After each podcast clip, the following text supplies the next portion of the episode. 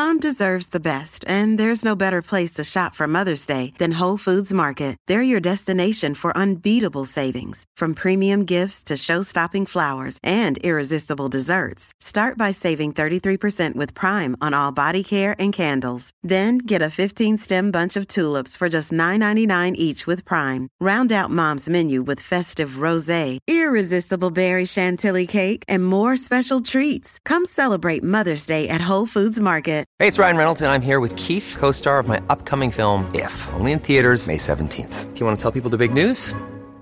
All right, I'll do it. Sign up now and you'll get unlimited for $15 a month in six months of Paramount Plus Essential Plan on us. Mintmobile.com slash switch. Upfront payment of $45 equivalent to $15 per month. Unlimited over 40 gigabytes per month. Face lower speeds. Videos at 480p. Active Mint customers by 531.24 get six months of Paramount Plus Essential Plan. Auto renews after six months. Offer ends May 31st, 2024. Separate Paramount Plus registration required. Terms and conditions apply if rated PG. Hello, I'm Scott Soshnick. And I'm Eben Novy-Williams, and this is the Shine Bright Like a Sapphire sports business podcast, The Sporticast.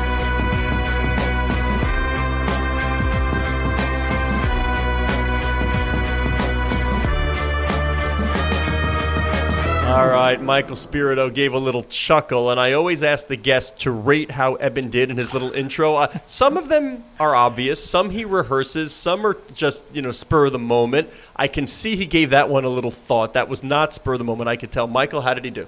That was written down. I can tell. Uh, Yep. He practiced that off camera even before we got on. Uh, we're going to give him a nine out of ten. Um, he- he Whoa, was- whoa, whoa, whoa! Written down, rehearsed gets a nine. Nine out of ten. Um, he uh, he was skewing very much toward the, the Casey Kasem end of the spectrum for, uh, for for those of you in, in, in my vintage and above uh, who might remember that name. But We love have- Scott just went to a Drake guy. concert earlier this week, so Huh? I figured I would interpolate some Rihanna to keep it in the family a little bit. Absolutely, like a diamond have it. in the sky. See, I can do that.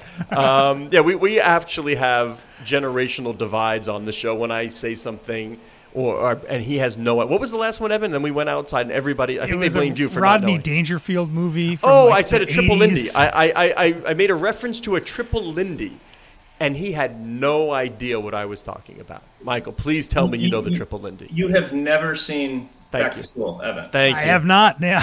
B, and here, here's the more pertinent question, watch it. Scott, is uh, obviously that is very valuable IP in Hollywood. How have they not remade that one? They're remaking White Men Can't Jump. They're remaking everything under the sun. When are we going to see Back to School remade?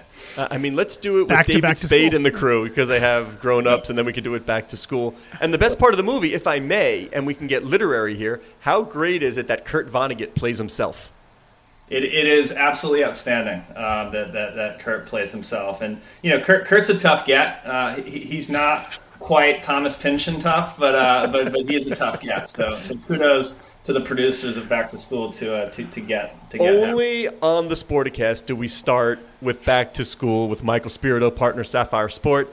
Uh, and we're talking about sports investment, tech, ownership, and all. But Michael, w- let's get to the core of it all. When we talk about Sapphire Sport and invest in sport, and we hear TMT all the time, and what what is the whole? What is the umbrella? Give me the hypothesis, the thesis. How do you classify what you do when we talk about investing in sport?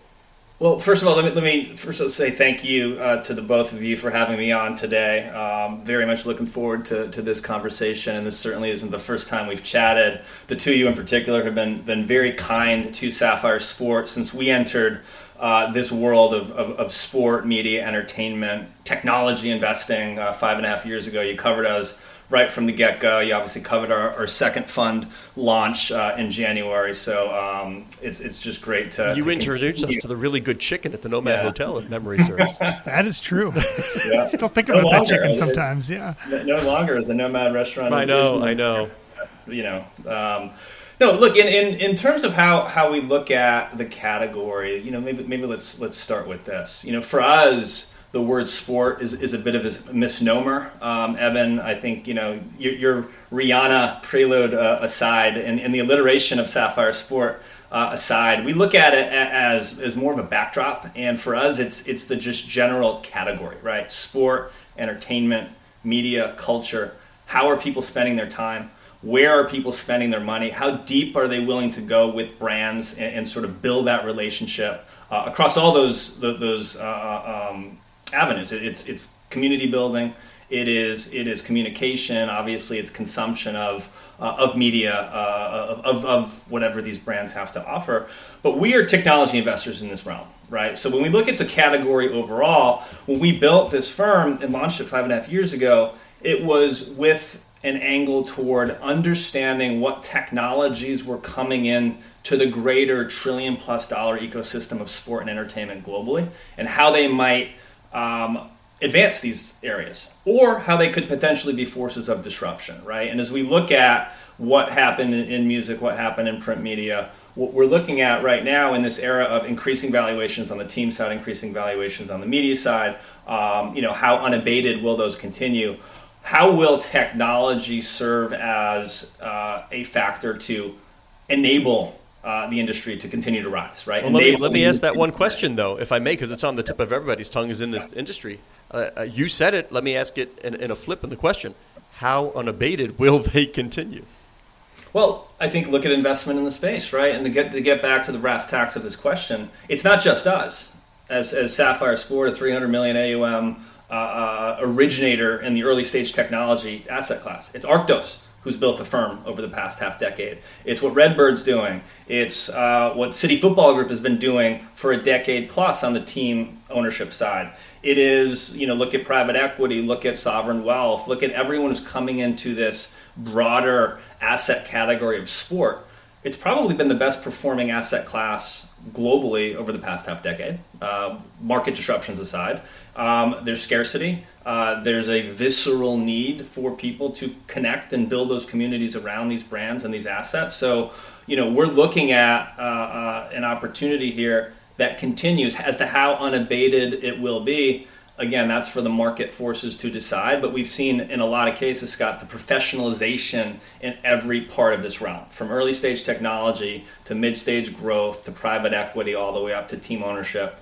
Uh, um, and other media rights ownership, obviously, with private equity getting involved in, in, in, in, that category. When people invest in these categories, they're underwriting to a certain return, right? So it's not the case where you're looking at, okay, this is kind of a flash in the pan, you know, this is something that uh, um, you know hasn't been thoroughly researched. We're looking at a massive market opportunity that's being professionalized and invested against in a very very meaningful way. Almost every guest we have on this show, we end up talking about the way in which young fans, Gen Z, younger, God, we work so well together. I, w- I was thinking about like my kid, and as you're as you're talking, I'm like, which kids is he talking to? which focus groups of one under the age of 15 is Michael speaking to? That's what I wanted to know. And, and, and I, Michael, I, perfectly I, comes in. I think about your portfolio companies like Green Park, uh, like Overtime, as as being particularly aimed at the the way in which uh, younger people are consuming sports now. D- does that mean you also have a longer time horizon when you think about the the return on some of your investments, um, or, or, am I overthinking that?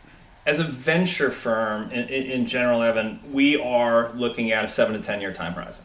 Right, that okay. is uh, what we underwrite. That is what our LPs um, have come to invest in us for, come to know us for. In general, the asset class is looking over seven to ten year time and, and, for those who are not familiar with the industry, why don't yeah. you tell us what a good return would be over that time frame? Uh, obviously, nothing is, is uh, set in stone, Scott, and we do not promise anything to any of our. This is all in the disclaimers, of course, in our. In our of course, of course. in general, venture will underwrite to a, a, three to five x. Private equity will underwrite to a two to three x. Uh, your later stage asset classes might underwrite to you know something hovering around a two.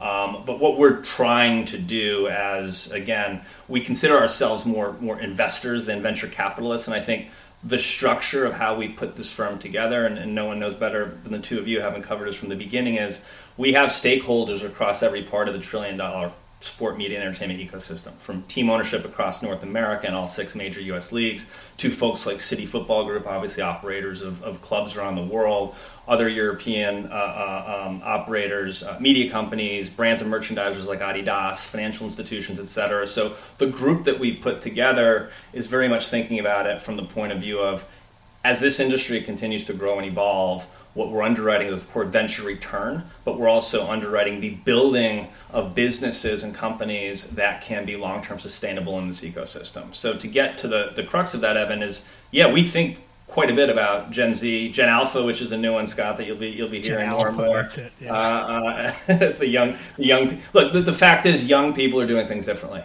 and and the the core of what a company like Overtime has built over the past six years is really speaking to that audience. So when you look at having two kids drafted in the top five of the NBA draft four weeks ago out of Overtime Elite, it wasn't that was the most recent result of a company being consistently two to three steps ahead. And what Dan, Zach, and Farzine have done over the past six years is create product and build under a brand that is speaking to these generations, speaking to them fluently, speaking to them in the language in which they speak, uh, not speaking down to them, uh, offering other brands and partners the opportunity to be participatory in this ecosystem and this economy, which didn't exist a half decade ago, right? So the the ability to build a company and a business um, in this realm by meeting Gen Z and Gen Alpha where they are, where they live, and where they are transacting, where they are communicating, and where they're building communities is elemental, right? And if we get back to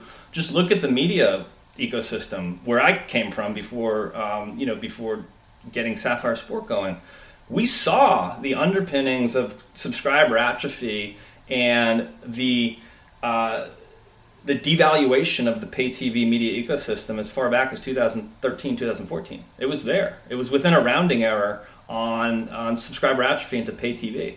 That was Gen Z cutting the cord.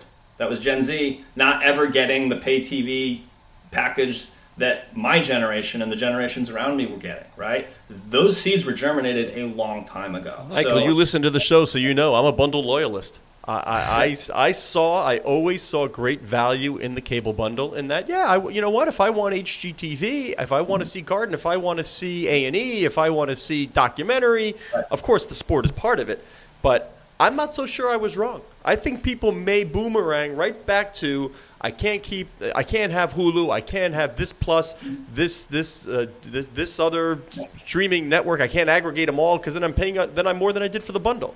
You might have to wait a week or two to see Game of Thrones or something, but that's okay. I'm fine with that.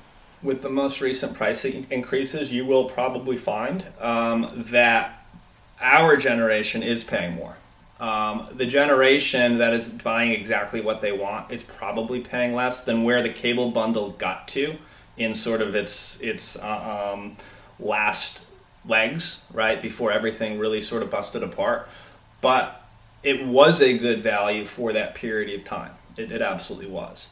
But people want choice. People want the ability to click on and click off what they want to watch when they want to watch it. So we're living in this world, whether we like it or not. And the ability to go to a Hulu, as you said, Scott, to go to a YouTube TV, to go to a Sling, and still get some semblance of the bundle while bolting on some of these services. The aggregate offering may look different a, year, two years, three years from now. Sport, I think, will be a big part of that, and I think we're we're all waiting to see where the Amazons, the Apples, et cetera, of the world are going to end up uh, in sport. We already know what they're starting to do with Apple and MLS. Amazon, obviously, a partner um, to OTE and overtime streaming, as well as other uh, um, sport properties. We're seeing some of which, you know, some of their chess moves, but you know, we're gonna also be in a world in which people are gonna be able to pick and have choice in, in what they want. And again, the, the seeds were, were germinated a decade ago uh, in terms of where the market was going. We, as, as humble early stage technology investors, are just trying to spot those trends, Eben, and, and be as ahead of them as we could possibly be. along those lines, going back to overtime, I, I'm fascinated by the, the, the move from media company using other people's IP to mm-hmm. being a media company that has its own IP in sports with, with overtime elite and what they're doing in boxing and, and, and in football and I'm sure other sports as well moving forward. And in some ways, it's, it's not a new idea. The, the Tour de France, which is my favorite sporting event uh, on the calendar, was started in the 1910s by a newspaper that was losing subscribers and realized that, oh, if we if we own our own sporting event and, and we have access in it, uh, that, that, that, that that's a flywheel that spins off a lot of other really great business opportunities. But I'd, I'd love to hear from you if you think that this is more of a future in media. If, if, if you think we'll see more of the streaming media companies, other other uh, that, that, that look at this and, and Turner and the match, I guess, is maybe another example. If, if creating their own IP is more of a future in the sports media world. Well, I'll, I'll start by saying it's it's very difficult. Uh, if it were easy to do, more people yeah. would, would do it. And the overtime example is again born of a brand that connected with an entire generation of young consumers in that sort of low hanging fruit realm, right? So the first couple of years of overtime, obviously distributed content uh, uh, without attachment to uh, to obviously the media rights ecosystem, which is critical uh, to be able to build that infrastructure of content creation and that flywheel uh, of interaction with um, you know with the users on those platforms to be able to build that community under which you can then put pieces of IP should that uh, opportunity arise. And Overtime Elite was was really born in in 2018 and 2019 this was a, a piece of IP that Dan, Zach, and Farzin had been thinking about for a very long time. Uh, they did an activation in Brooklyn, um, I believe it was the summer or spring of 2019, with a bunch of young uh, uh, players who could have become overtime elite players or prospects uh, at the right time. Uh, it was a media property out of which we streamed, I think it was two or three hundred million video views coming out of that weekend alone. Um, COVID hit the following year, so that would have been March of 2020. We put the project on the shelf uh, for a period of time. We underwent uh, what was a difficult fundraising, and when you want to think about, you know, again, charting two or three steps ahead to get the company financed under its existing media business model in that summer of 2020 um, was really the moment of, of looking everyone in the mirror and saying, you know what, we have something that's working here. We have this connectivity with this young group of users that if we use that pop up that we did in Brooklyn the year before as a model for what could become a piece of IP, a professional basketball league that is serving this underserved community of 19 to 16 to 19 year olds who should be paid for their work, who should be able to earn money and be better prepared to go to the NBA.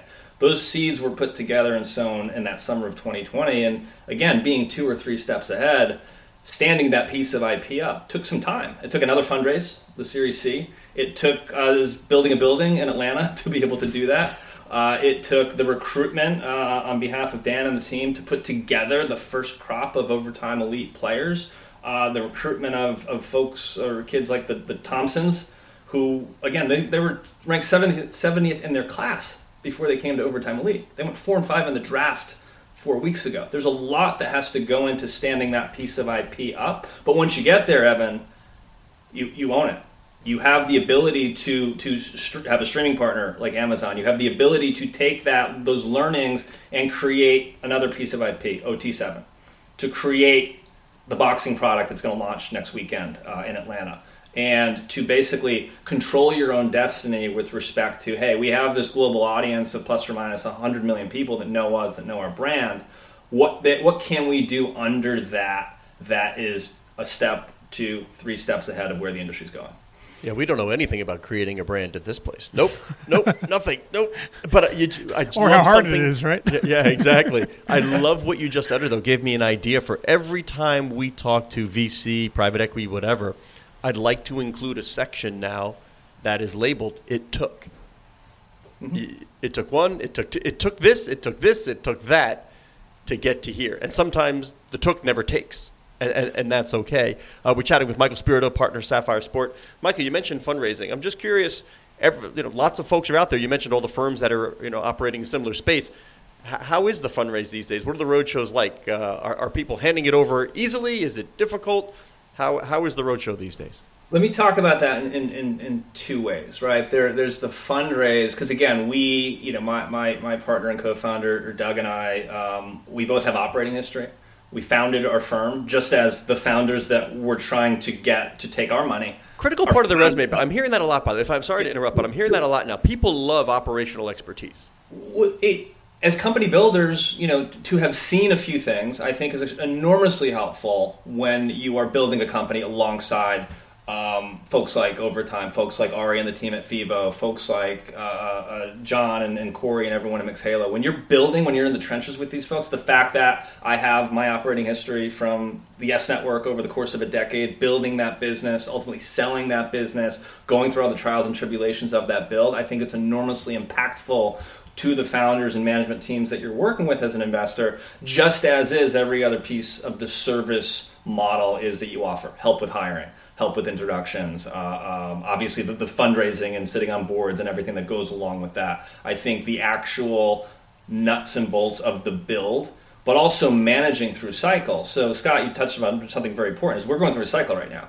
We're about 14 months, 15 months into a fairly significant downturn in uh, ease of capital or difficulty of capital um, on both ends. By the way, it's not just the funds that are raising capital. And if I could just maybe start with that, you know, we closed our fund in a in a period of time in which some was before the downturn, some was during, some was after. We are very uh, um, thrilled that we have most of our, our, investors from Fund One joined us in Fund Two. Uh, we have a number of, of, fantastic new folks, whether it's MSG or Arctos or Steve Pagliuca or Steve Kaplan, Dave Blitzer, who joined us for Fund Two. You know, these are folks that that we're thrilled to add to our group. But fundraising itself for our side of the table also takes longer, right? So when you look at where capital is. That cycle of fundraising has taken longer, but never has there been more capital in the ecosystem right? So if we look even just at our world with sport, entertainment, and media as a backdrop, there are more firms, there's more professionalization across every category from us, from seed to A to B, to the, the mid stage growth, to the later stage growth, to the more public and team uh, uh, investment oriented folks, right? On the other side of the table, with respect to founders, that period of time that it takes to raise a round from beginning to end is also much longer. Um, it is uh, a much more difficult process right now than it, than it was. Um, really, I mean, we had an unabated bull market for a decade, and that continued into early 2022. People thought COVID was going to be a reset or re- recalibration. That was just a blip. Things got even even more hot, you know, for another period of a year and a half. So that ability um, as a founder to take stock of that to to know that that process is going to take longer, to know that there's going to be a very significant uh, um, look at or calibration on valuation, to have the temerity to say maybe I don't need to raise as much money as I thought, maybe I need to think about it in this way. But the brass tacks of what happens there is you can build a better business, right? So we look across the table and we see okay, the best companies can and in a lot of cases should be built when the times are most difficult. We look at you know 2001, we look at 2008, 2009, we look at you know this period of time right now, 2023. We think this is going to go well into 2024.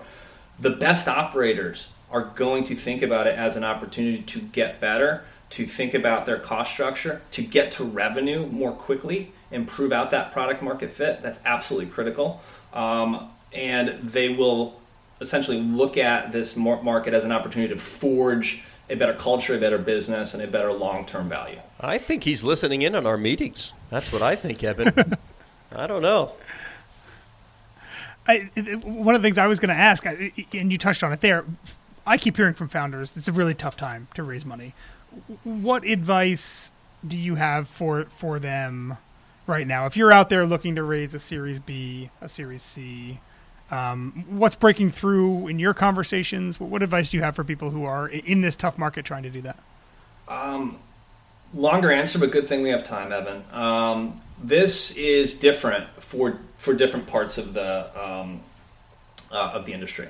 If you are a seed stage company, um, the requirements for product market fit, for revenue proof, um, even in some cases for product build, are less. Now there are still the tough questions for uh, um, for those uh, for those categories.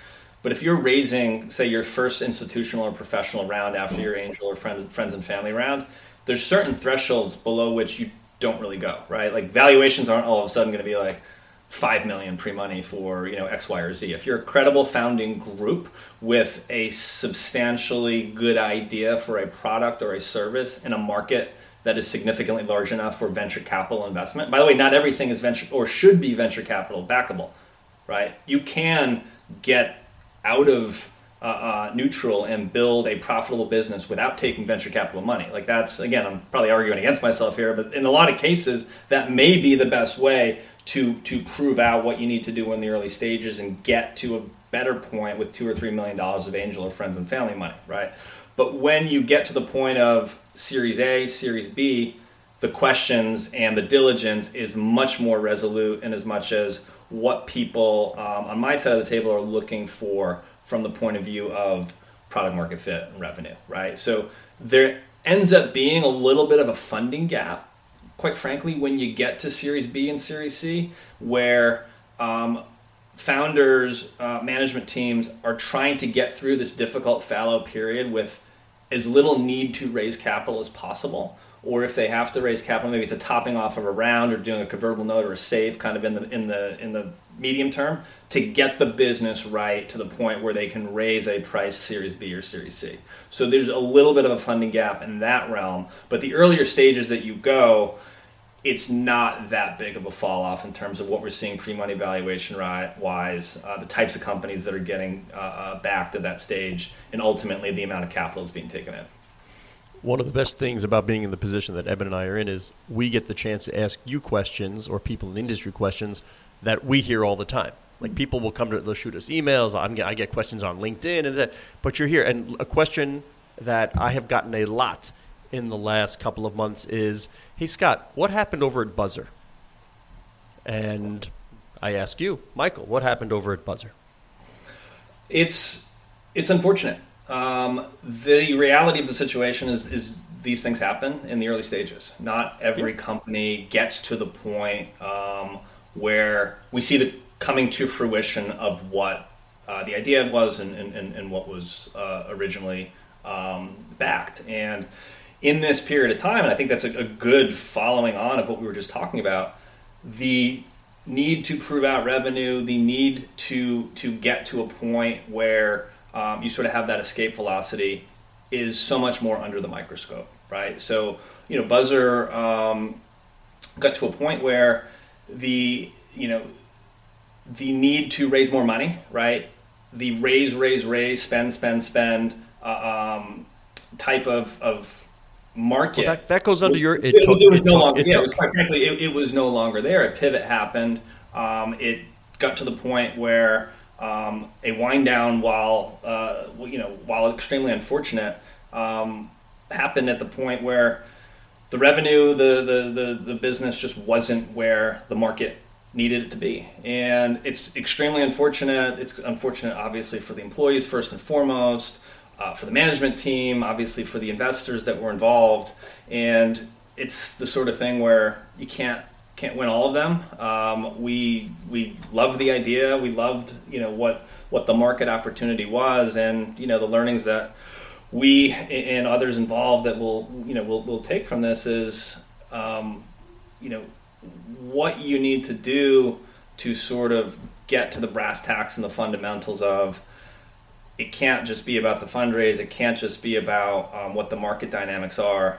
The nuts and bolts of, of getting to revenue, getting to the point in which you can sort of prove out that business case or, or you know, happening much more quickly. And you kind of get to that fundraising gap, Eben, that, that, that we talked about. And yeah, yeah it's just, uh, it's, it's unfortunate. And, you know, we'll, we'll take those lessons and, and learn from them. I want to ask also about you mentioned sovereign wealth at the beginning, and I know City Football Group is, is part of your investor group, and and that's uh, part of that is funding from the Emirati government. Um, we're seeing in in the soccer player market, we're seeing in the franchise investing market huge pools of capital from from overseas sovereign wealth funds starting to come into the market.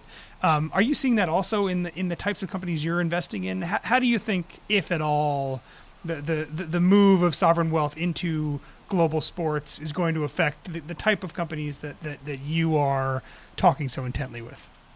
We're a little early um, for that, Eben, and I, would also like to, to touch on what you just mentioned. Obviously, the UAE um, via City Football Group and Manchester City, and, and obviously are, are, are, great partners of ours and have been from the beginning. So, with respect to early stage investing, uh, you know, I'd say you very accurately could say that they've been ahead of the game in terms of being our partners um, from the beginning, and it's been a fantastic partnership um, from the beginning.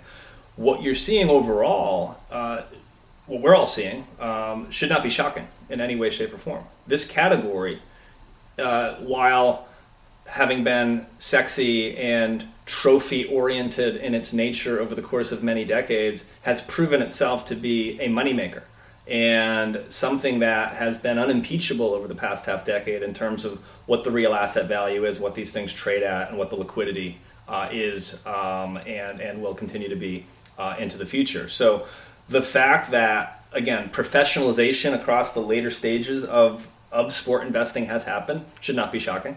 If you look at the folks who have been buying teams, I mean, look at Josh with Washington, right? Josh is a private equity guy right? Look, look at Dave Blitzer. Um, you know, look at Steve Pagliuca. These are these are late stage investors at the highest level, at the fund level, um, who have been individually buying teams over the course of two decades, three decades now, right? So the professionalization in those later stages should not be shocking in any way, shape, or form. And when you look at sovereign, it's not just Middle East. It's Norway. It's Temasek. It's Canada you know, the, the, Middle East is not the only region with multi-hundred billion dollar funds that's looking to invest in sport. Hey, Ontario Obviously, teachers owned uh, Maple Leaf Sports and Entertainment for a while until they got out. Yes, Let's not did. forget.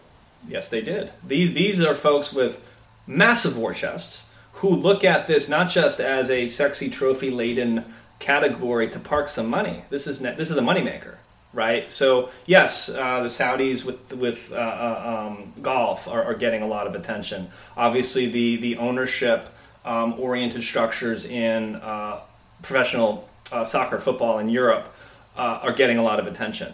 But there is massive wealth out there across the sovereign category that is professionalizing their approach here.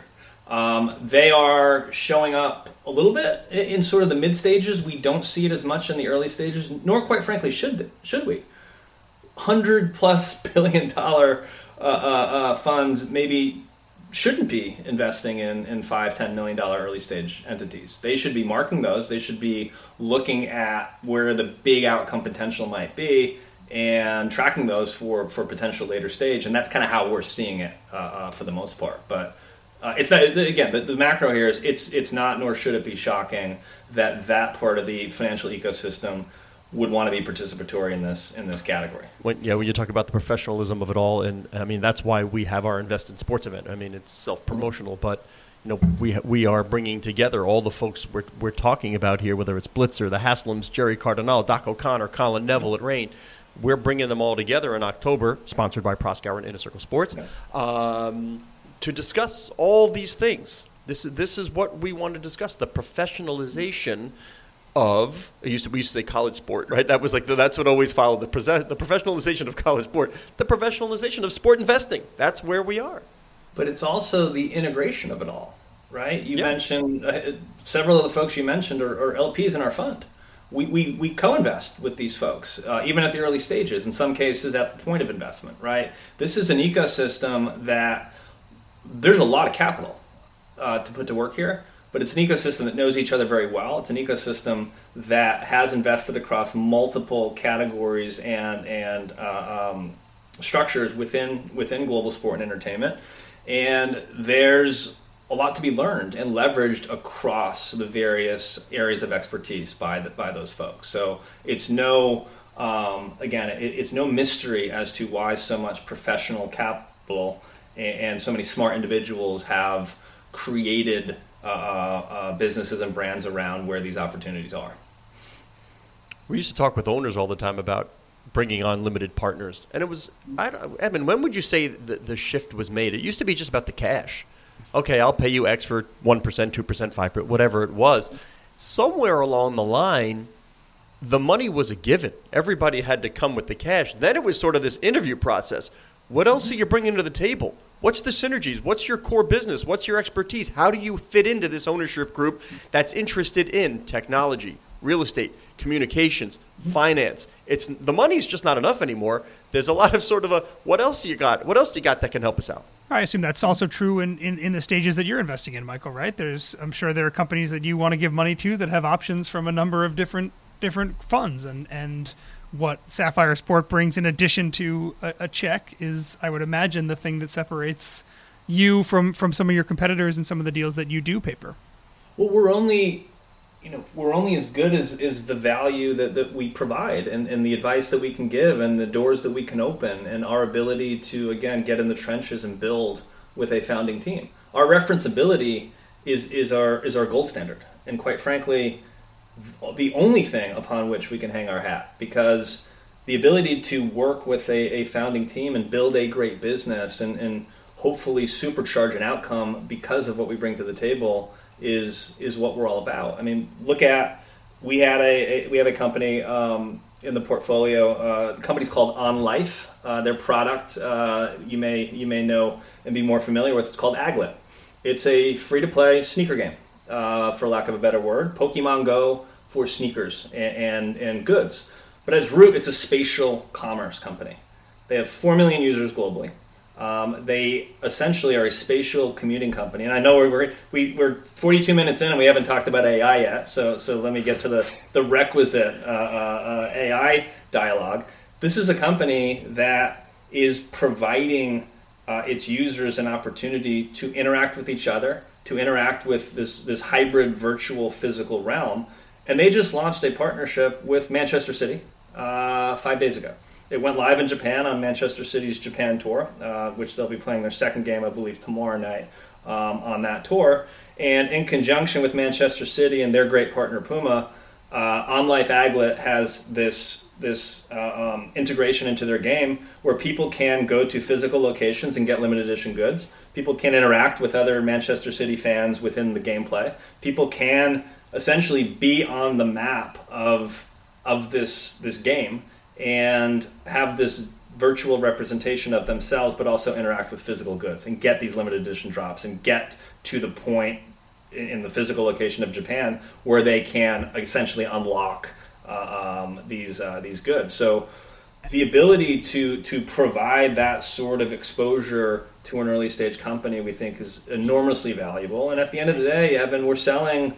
Um, ourselves as, as company builders, we're selling our, our LP group, we're selling the other companies that we've been working with and help build, and that's you know that, that's all we can do. And That'll how, have to appeal how, to Eben, the, the remember the treasure hunter. Eben, the treasure hunter. That has to really appeal to him. It does. Oh. It does. And, and, and Michael, how, how, do you how do you balance the LP's time? Obviously, you're not going to take everything to MSG's an investor. You're not going to take everything to Jim Dolan. You can't waste David Blitzer's time every time you want to ask a question. How, how do you know, or how do you balance, you know, wh- when to take to which LP, when to really use this specific person who has a really specific expertise in in this thing that one of your portfolio company is doing? How do you balance those things? Yeah, is that written into the contract when they join? When they when they put money, it's like you can email me three times a year. it, it, it, it is not. But Scott Eben, as you, as you know, we've been doing this for, for six years. This is this is literally what we do. Um, it's not a massive group.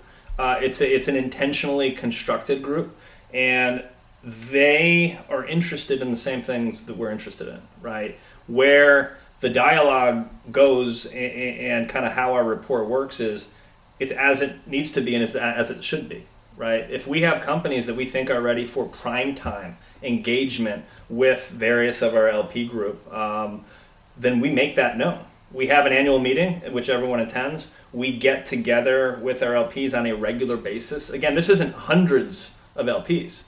This is a group of, of three dozen or so entities. So we have that rapport where we know what they're looking for.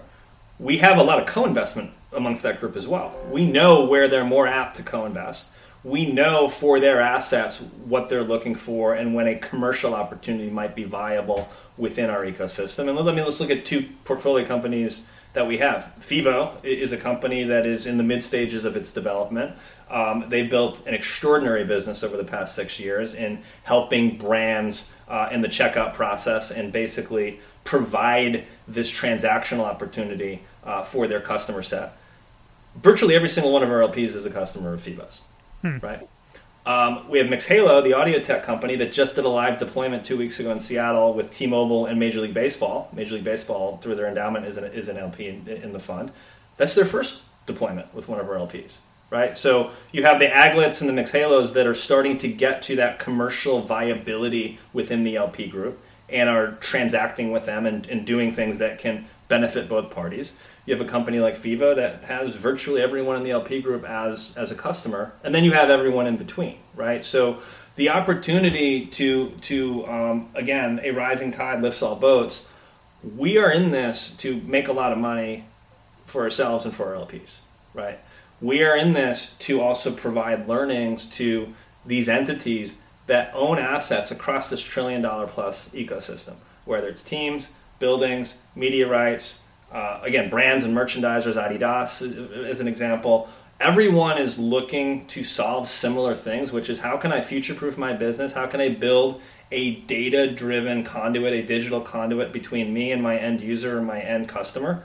So that commonality across our LP group, I think, is extraordinarily helpful in terms of how we think about those interactions. But we, yeah, we get companies come from from our LP group. We're sending companies to them. In six years, I, I think the cadence has, has certainly taken hold, and we understand our entities very well and, and, and how we work with them. All right. We started with Drake and Beyonce, and Eben, I apologize that you have to sit through my stories. This is kind of apology that I make to my wife. You know, you've heard this, and some of our listeners have probably heard this, but I think we should end, Michael. If I don't know if you've heard this, with one of my favorite Simpsons episodes because it does predict everything, as we know. But there, do you know where I'm going, Michael, or no? You don't know this one. I can guess. It's the mom and pop hardware. But if, if, for the listeners, there's a there's an episode where Grandpa's going into mom and pop hard. I mean, huge sign, huge building, giant sign, mom and pop hardware. And as he's entering the building, there's a little plaque to the right. They don't really call attention to it. It's not in your face, whatever. But there's just, and uh, it's just appropriate, I think, to sport nowadays because the team itself is everybody's, oh, the public trust, oh, these are community assets, all that stuff that, they, that owners like to say. I think Josh said, I'm not the owner, I'm just the steward of the commanders. You know, it's really, I think he said that anyway, and I chuckle every time. But to the right, there was a little plaque. Remember, mom and pop hardware, giant, giant sign, and then it says a division of Global Dominance Inc. I think that's where we are in the sport world. I think it is a wonderful, wonderful representation of where we are in sport these days. Are you looking for my reaction to that? if you'd like to give it, you know, not not not presented as a question, just presented as a presented statement. But if you'd like to, uh, if you'd like to offer that up, that'd be wonderful. Um,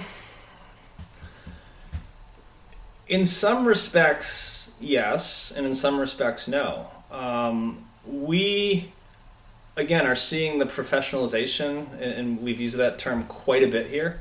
But you know, with respect to, to, to Josh and, other um, individual or private equity or sovereign wealth oriented investors, we we we see that, but we haven't seen a lot of corporations, right? I mean, for the Simpsons in particular, it's more about the the the making corporate of, of certain things. We haven't had a lot of corporate ownership in sport, right?